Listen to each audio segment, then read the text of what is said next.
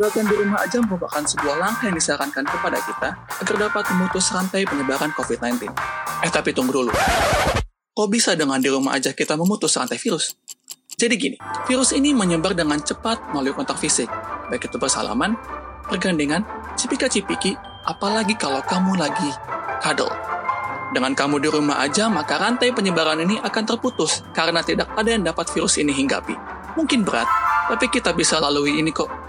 Kita bantu tim medis yang sedang berjuang keras di lapangan dengan tidak keluar rumah, kecuali ada kebutuhan mendesak. Kasih tahu pesan ini ke adik kakak kamu, sepupu, ayah ibu, om tante, bahkan ke ibu-ibu arisan yang masih ngeyel pingin banget bertamu ke rumah kamu. Bilang ke mereka, mending nonton YouTube di rumah, atau nonton Netflix, buat kue, masak ayam tepung ala kolonel dan buat burger ala Ronald McDo di rumah aja. Gue Norman Karel dari Demi Podcast Indonesia, dengerin podcast di rumah aja. Powered by NPC Network.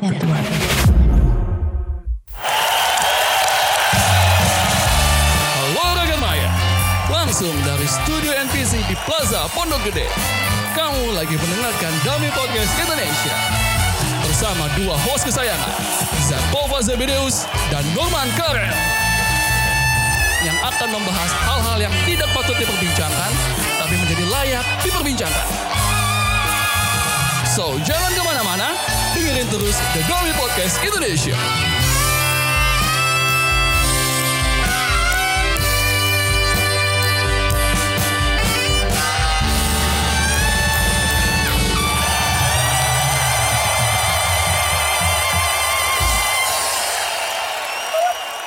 Sahabat Topel di dalam Demi Podcast edisi 101 dengan nama Anda masing-masing. Saya Julius Sinaga. Nama saya Reis Tumora. Jadi gua nama saya Ervan Mentang gitu. Sama saya host kesayangan Anda, Arfian Karel. Orangnya lagi nggak ada bos, karena kita banyak ini, juga. Karena kita mau ngomongin apa sih sebenarnya? Kita mau ngomongin kenapa nama bisa keluar dari podcast. Kenapa diarisan dari Demi Podcast? Semua pundi-pundinya kita yang pegang. Kita ambil alih lah. Emang ada pundi-pundinya ya? Ada. 2000. Iklan loh dari Pentin, Bebelac, Shopee. Norman sampai dia ngurusin Elmen. Norman Cat Podcast cuy. Kau jadi ngomongin Norman, woi.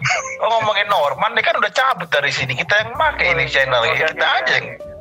Apa perlu kita bikin segmen buat hina-hina Norman? Ada enggak edisi 108. Siap.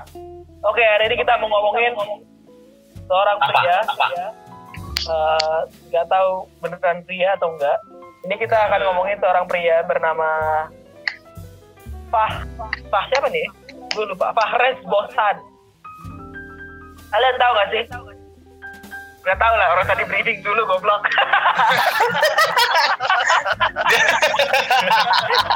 Nggak tahu. Ini siapa? Nggak tahu sih.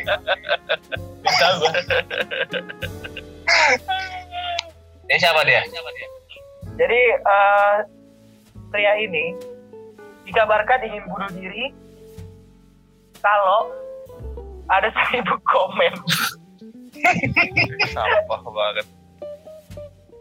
Menurut kalian dia beneran punya mental illness atau emang apa sih? Apa cari kronologi dulu lah. Oke, kronologi dulu ya. Jadi gini. Jadi pada suatu hari di awal bulan April 2020, di mana lagi ada terjadi COVID-19 seperti ini, tiba-tiba muncul seorang alien bernama saya bosan hidup namanya. Namanya itu dulu, saya bosan hidup. Enggak, namanya terus, bukan itu dulu, singkat gua. Itu dulu, coy. Saya bosan hidup. Baru nanti masuk April, tiba-tiba dia bikin posting.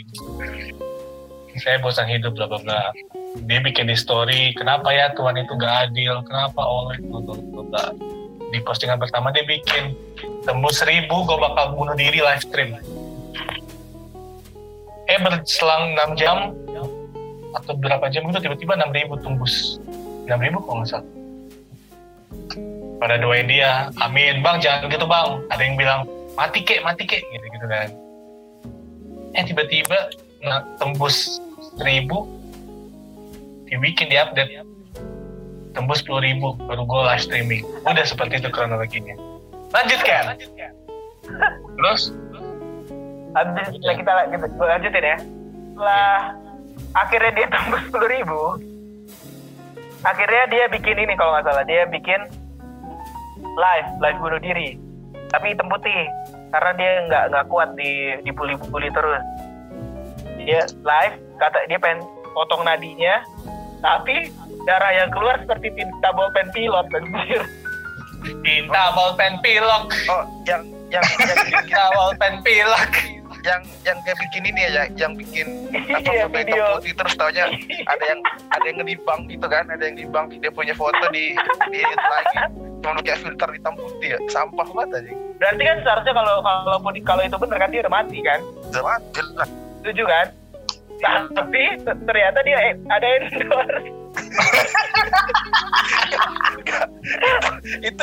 itu yang sampah kalau gue bilangin, pengen endorse sih kata orang budi itu pengen endorse. Masa dia habis potong nadi endorse, tiba-tiba dapat endorse.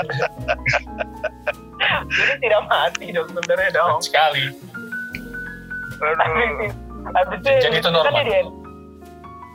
Habis itu kan dia dibully kan sama netizen kan. Nah, kok ada endorse segala macam. Akhirnya dia bilang bodo amat mau dibully atau dikatain gimana pun. Yang penting donasi ke COVID-19 gue lancar dari endorse. Berarti dia gak mati dong.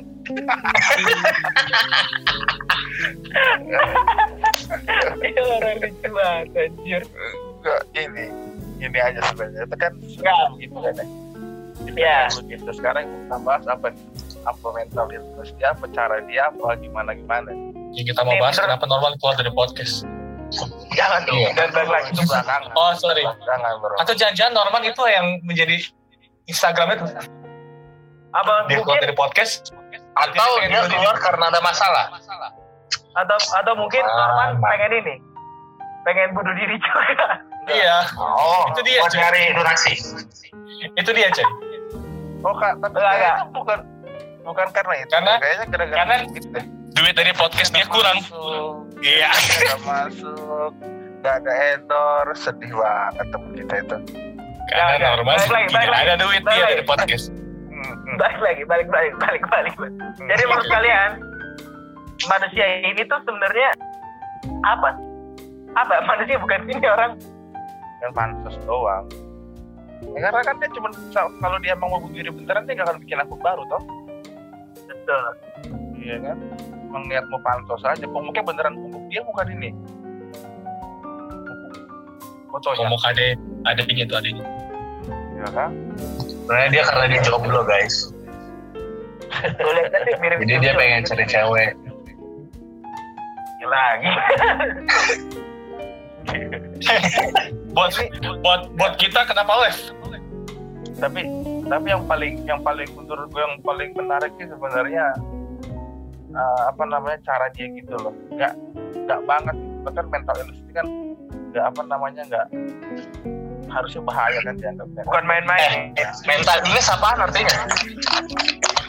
Maksudnya ya dia ada inilah sakit mental stres iya dia tuh di rumahnya stres yang nyupport juga jangan di dong tempat teman-teman dulu gini kan jadi ada orang baik ya malah jadi ini kan bahaya sebenarnya kamu mental itu bahaya cuman jika kawan ini kan ngaco menggiam itu mau pansus doang sebenarnya akhirnya jadi ini jadi ngebuat nama orang-orang yang beneran mental illness jadi jelek ya. Iya, nanti jadi orang yang butuh benar-benar butuh perhatian, nggak? Iya makanya butuh. Kalau besok ada orang yang begini lagi, repot kan? Jadi ngebedain yang benar sama yang palsu. Iya kan? Mungkin gue tahu cara ngebedain. Kalau yang nggak pantas, langsung bunuh diri, nggak usah bilang-bilang di Instagram. Mati ya. Yang membedakan itu orang mental illness nggak pernah Pas dirinya tuh nah itu dia. Emang itu sebenarnya yang makanya kan ada campaign kan, kalau lu punya masalah sekarang kan campaign bank itu kan, kalau lu punya masalah cari teman cerita itu banyak juga orang-orang yang lo terbentuk yang di. Tapi ya yang gua pikir ya apa dia bikin kayak gitu tuh ada sebenarnya. Banget saya orang-orang lihat sampai kalau tadi kan gua nonton tuh si Vincent, tau kan Vincent udah tahu ya yang kayak dia mabok ya. Ternyata ada juga yang udah ngikutin bikin akun terus bilang 6.000 tembus gue bakar rumah gue. Goblok nah, menginspirasi orang-orang goblok untuk semakin menjadi goblok. Ini menurut gue menurut gue ini jadi kayak buah si malakama. Sebenarnya jadi kan netizen yang bakar nanti. Menurut gue ini si orang ini jadi nyebar bibit aja. Bukan kalau dia aja berhasil menyebarkan bibit kegoblokan. Bukan, iya, bibit caper malakama sih, malah jadi bahaya bukan si malakama. Kalau si malakama kagak, gue cuma pengen sebutin buat si malakama aja. Si malakama siapa? Ya, tapi emang bener itu. Jadi orang-orang jadi pengen yang pengen orang-orang goblok yang pengen pantos, jadi caranya begitu. Gitu. Punya cara baru ya. Kan iya, biasanya kan baru. Ya kan caranya kan orang kayak bang kayak bikin prank-prank segala macam pantusnya kan giveaway palsu lah. Sekarang mereka lihat ada cara yang lebih bagus. Iya, berhasil kan it works kan. Iya. Dan sekarang mental illness itu salah satu gak bisa dimain-mainin sih. Soalnya banyak orang-orang selain ini banyak banget orang-orang caper banget anjir. Kalau di Twitter kayak gitu apa bio-nya gue bipolar, ya ampun. Siap-siap diserang anak-anak Twitter lu, Vic. Gak takut gue, bro. Gak punya Twitter gue.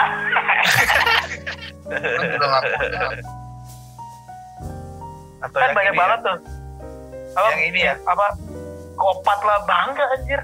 Oh, belum. Iya, gue bingung loh. Kayak gitu malu kan, justru ini bang. Iya. Kalau bangga mah ketahuan.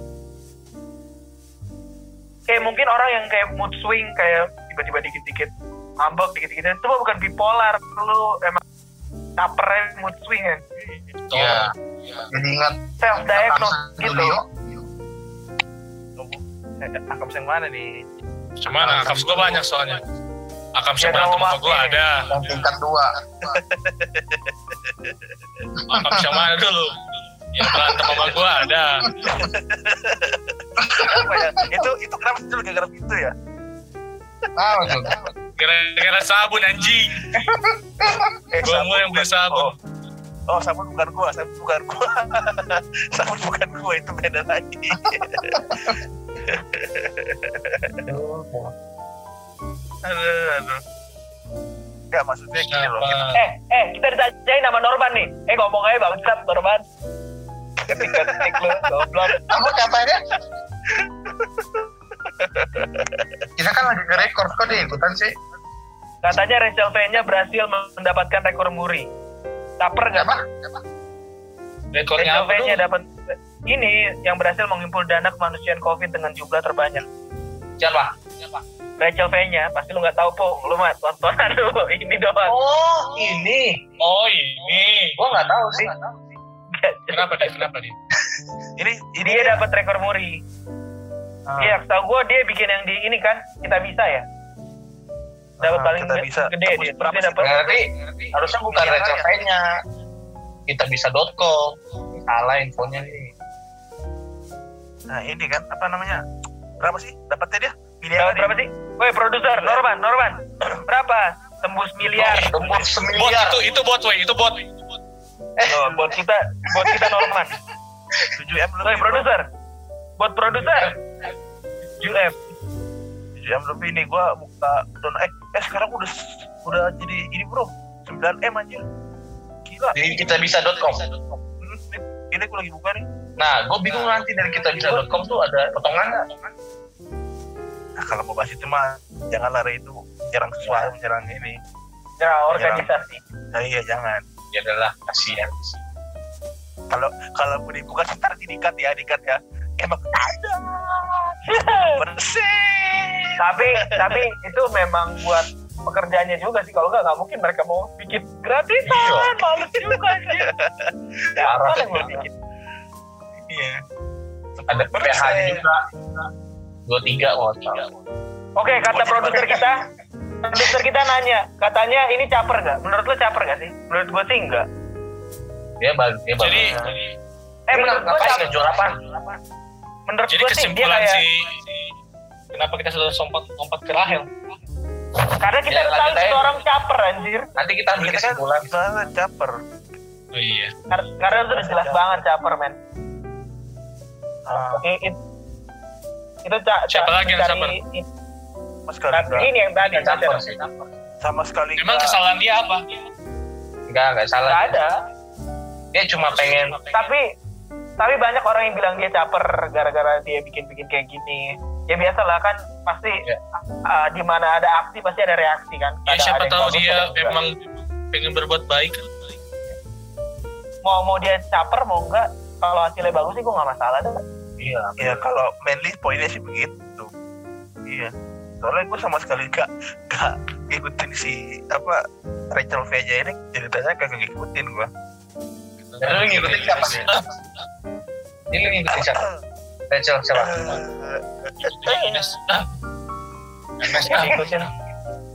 Yang diikutin Iman doang.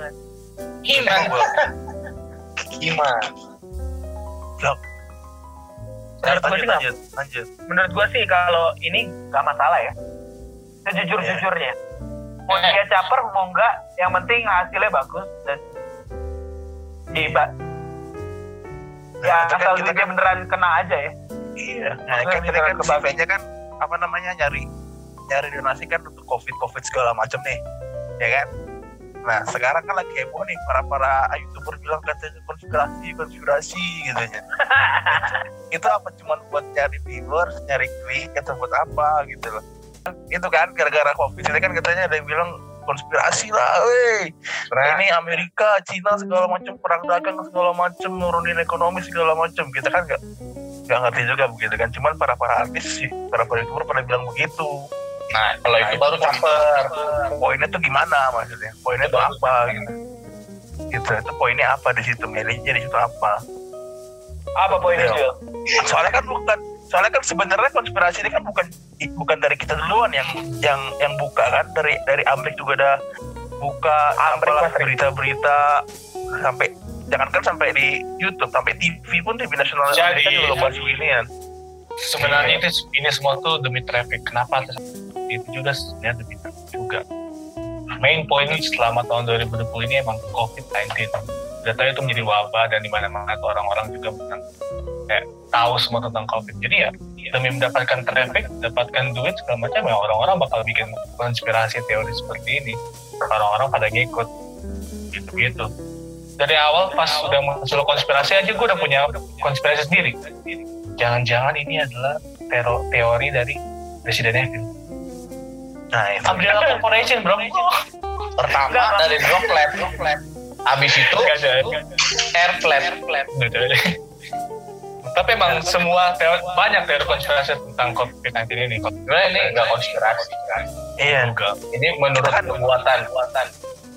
Kita kan bahas cuma ngomong capernya doang kan di sini kan capernya gitu kan. Ini kan para youtuber kan para narik. Jadi istilahnya gini loh, dia mereka itu ngikutin tren yang ada di luar, yang lagi heboh itu dibawa ke sini dengan kapasitas mereka tuh sama sekali nggak ngerti apa yang sebenarnya maksud dari konspirasi itu.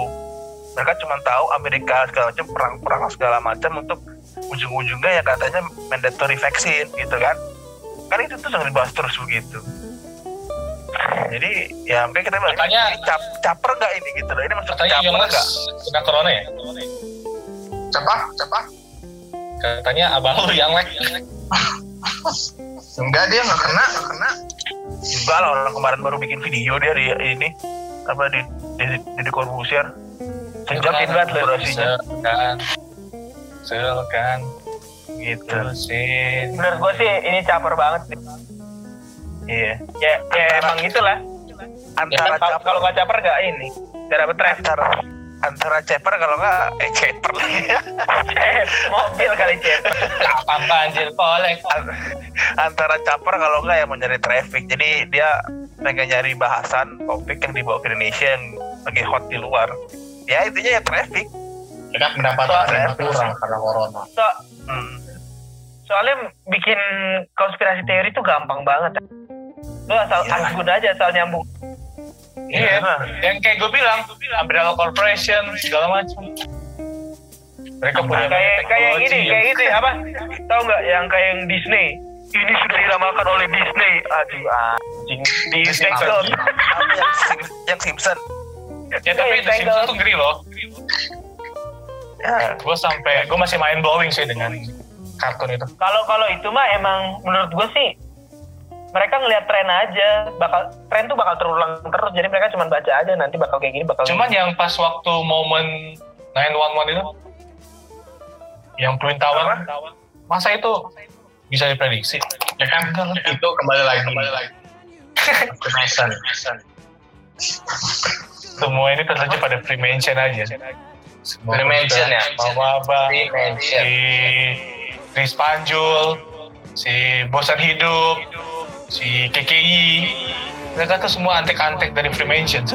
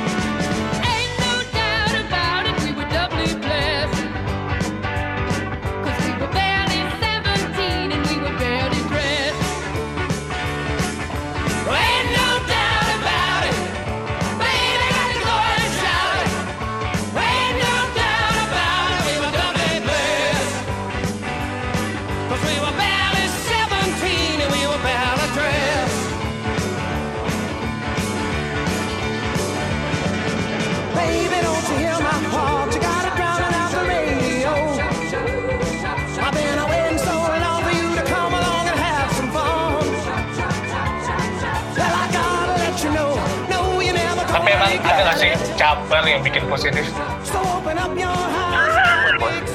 Ada. Gua agak-agak tanda tanya nih caper bikin positif. Caper yang membawa dampak positif maksudnya. Ya itu tadi. Apa? Itu. Gimana? Apa itu caper positif? Ya Pung ngomong setengah-setengah. Contohin dulu Pung caper positif itu gimana? Coba. Opung caper mulu tapi gak pernah positif soalnya, negatif mulu. Gue gak pernah caper benih terus. Capernya iya, enggak. Kan Opung bilang kan positif kan bisa. Terus maksudnya gimana Pung? Caper positif tuh gimana Jun? Gimana contohnya? Ya ke gue sih goblok. Lu yang paling kuat tadi kok. Oh. Positif. Ini kayak si Rachel. Mas Rachel? Iya. Ini kan caper ya? Positif. Tapi lu yakin apa dia buka donasi itu emang beneran buat caper? Iya, atau enggak kan? Dia kan cari perhatian. Nah, berarti donasi. Waktu lagi. Masa-masanya corona. Capernya gimana nih? Caper untuk nyari apa? Poinnya dia cari duit. Cari duit. Buat donasi. Nah, yang penting bukan donasi palsu. Dia kan di kitabisa.com. Lah apa? Kok jadi sehat tuh goblok. Dan gua gas mulu. Enggak maksudnya begini, ya kan? Kita kan enggak bisa bilang dia caper juga sebenarnya. Gua bukan yang mau ngebelain dia, kita kan enggak bisa lihat dia caper. Karena kan enggak tahu ya sama dia. Niat hatinya kita enggak tahu ya. Iya, kita kan kita lihat perspektif. Nah, kalau menurut apanya sih captionnya dia, duitnya tuh buat bikin ini, beli obat, beli APD segala macem. Kita nggak bisa bilang dia ini, Pung, nggak bisa bilang dia. Ya. Perspektif orang beda-beda. Nah, okay. Mungkin dia actually care ya. Nah, iya. Cari perhatian. Banyak lah. Kan konspirasi. Apaan? Gak nyambung kan?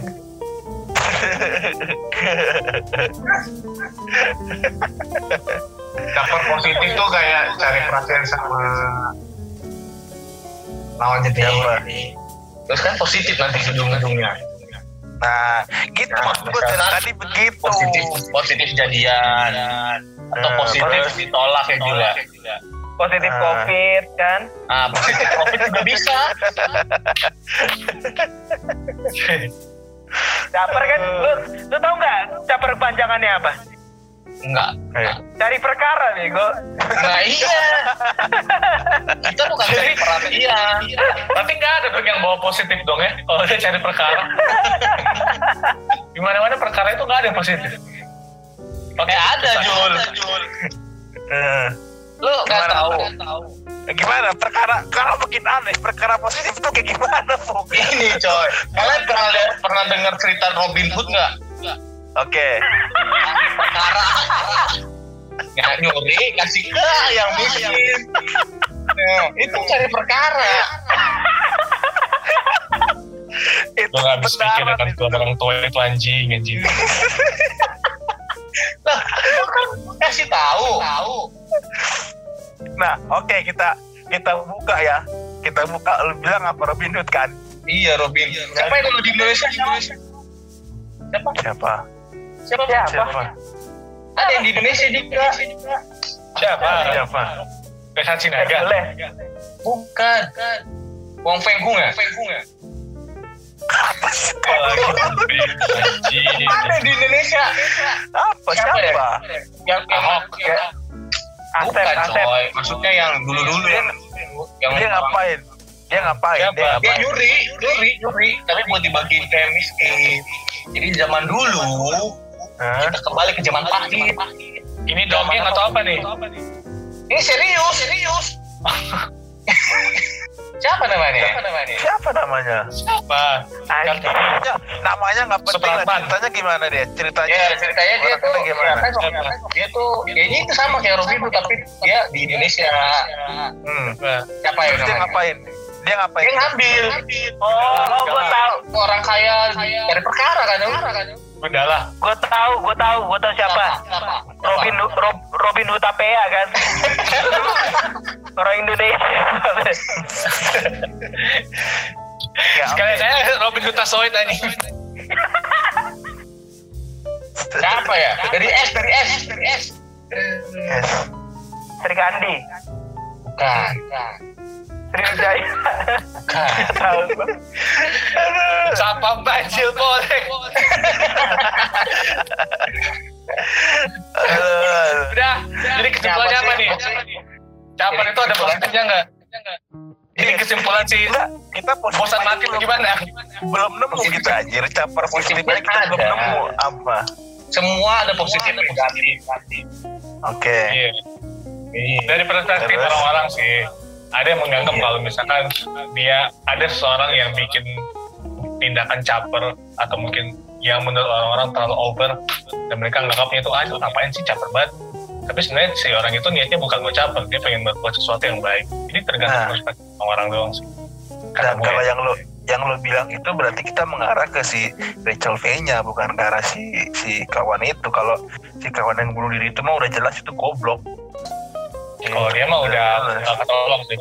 Pas lagi pembagian otak dia tidur. Iya makanya kalau yang langsung diciptakan organ tubuhnya, langsung brojol. Iya, kalau yang poin yang dulu bilang tadi Jun itu ngarahnya ke Rachel V-nya bukan ke yang ini. Dan memang benar yang dia bilang, kita memang intinya gini deh, kita ngapain aja pun ada orang yang bakalan bilang kita jelek gitu loh. Itu aja intinya gitu doang gitu loh.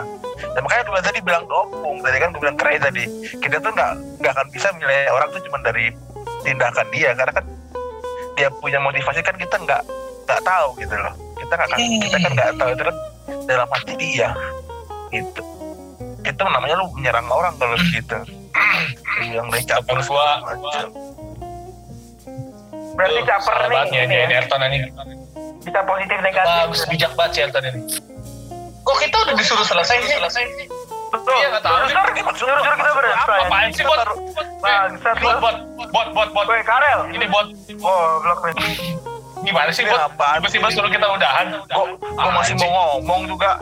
Oke, ya udah. Kita berhubung botnya sudah kesimpulannya lah. Jadi gimana nih? Pengen kita buat kesimpulan? Ya sudahlah ya. Oke, kesimpulannya dari Judil. Kesimpulannya ya adalah baik-baik lah dalam bersikap, bertindak dan berbicara. Benar. Siapkan mental kalau misalkan kalian membuat opini, membuat petisi, membuat postingan yang 1000 like, whatever like that. Ya udah. Siap dengan apa yang kita lakuin. That's all. Chill. Terus siap. Dari Ray saja yang paling mantap ini. Apaan? Kesimpulan dari Ray gimana? Jadi kesimpulan dari saya. Semoga kita ke depannya kayak Pak Jokowi nih, baik dalam bertutur kata. Oke. Mau apapun yang kita lakukan, kita harus positif dalam bentuk. Apaan sih dikilat? Pokoknya positif, jangan negatif. Tapi gua kasih tahu nih. Positif lawan negatif. Hasilnya apa? Hamil. Negatif. Tapi kalau positif, kalau negatif. Hasilnya positif berarti harus.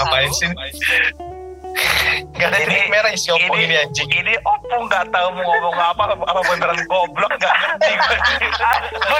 Dia kayak lagi jalan di hutan gitu kan. Putar-putar dong.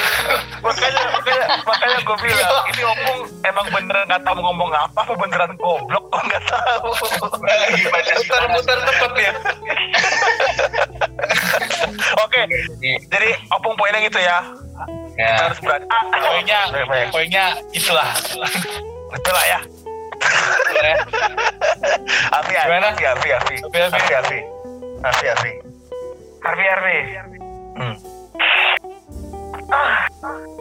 Lah, malah ejakulasi anjing.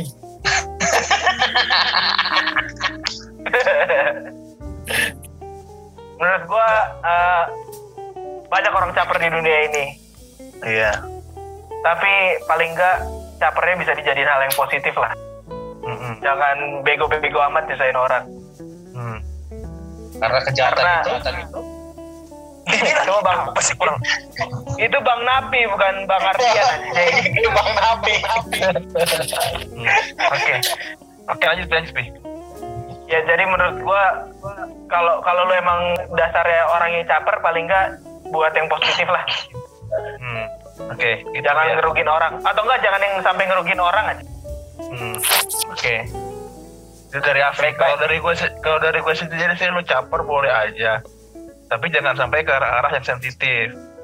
Kalau masuk sensitif itu kan maksudnya mental illness itu kan masuk ke situ. Itu udah bahaya itu. Karena ntar jadi apa namanya bisa mancing hal-hal yang enggak bisa dikira-kira gitu loh. Ya kan?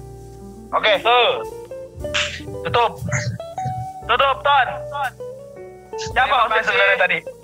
Terima kasih sudah mendengarkan kami. Kami ini para host magang di Demi Podcast. Karena kami kan mengambil alih channel podcastnya Norman.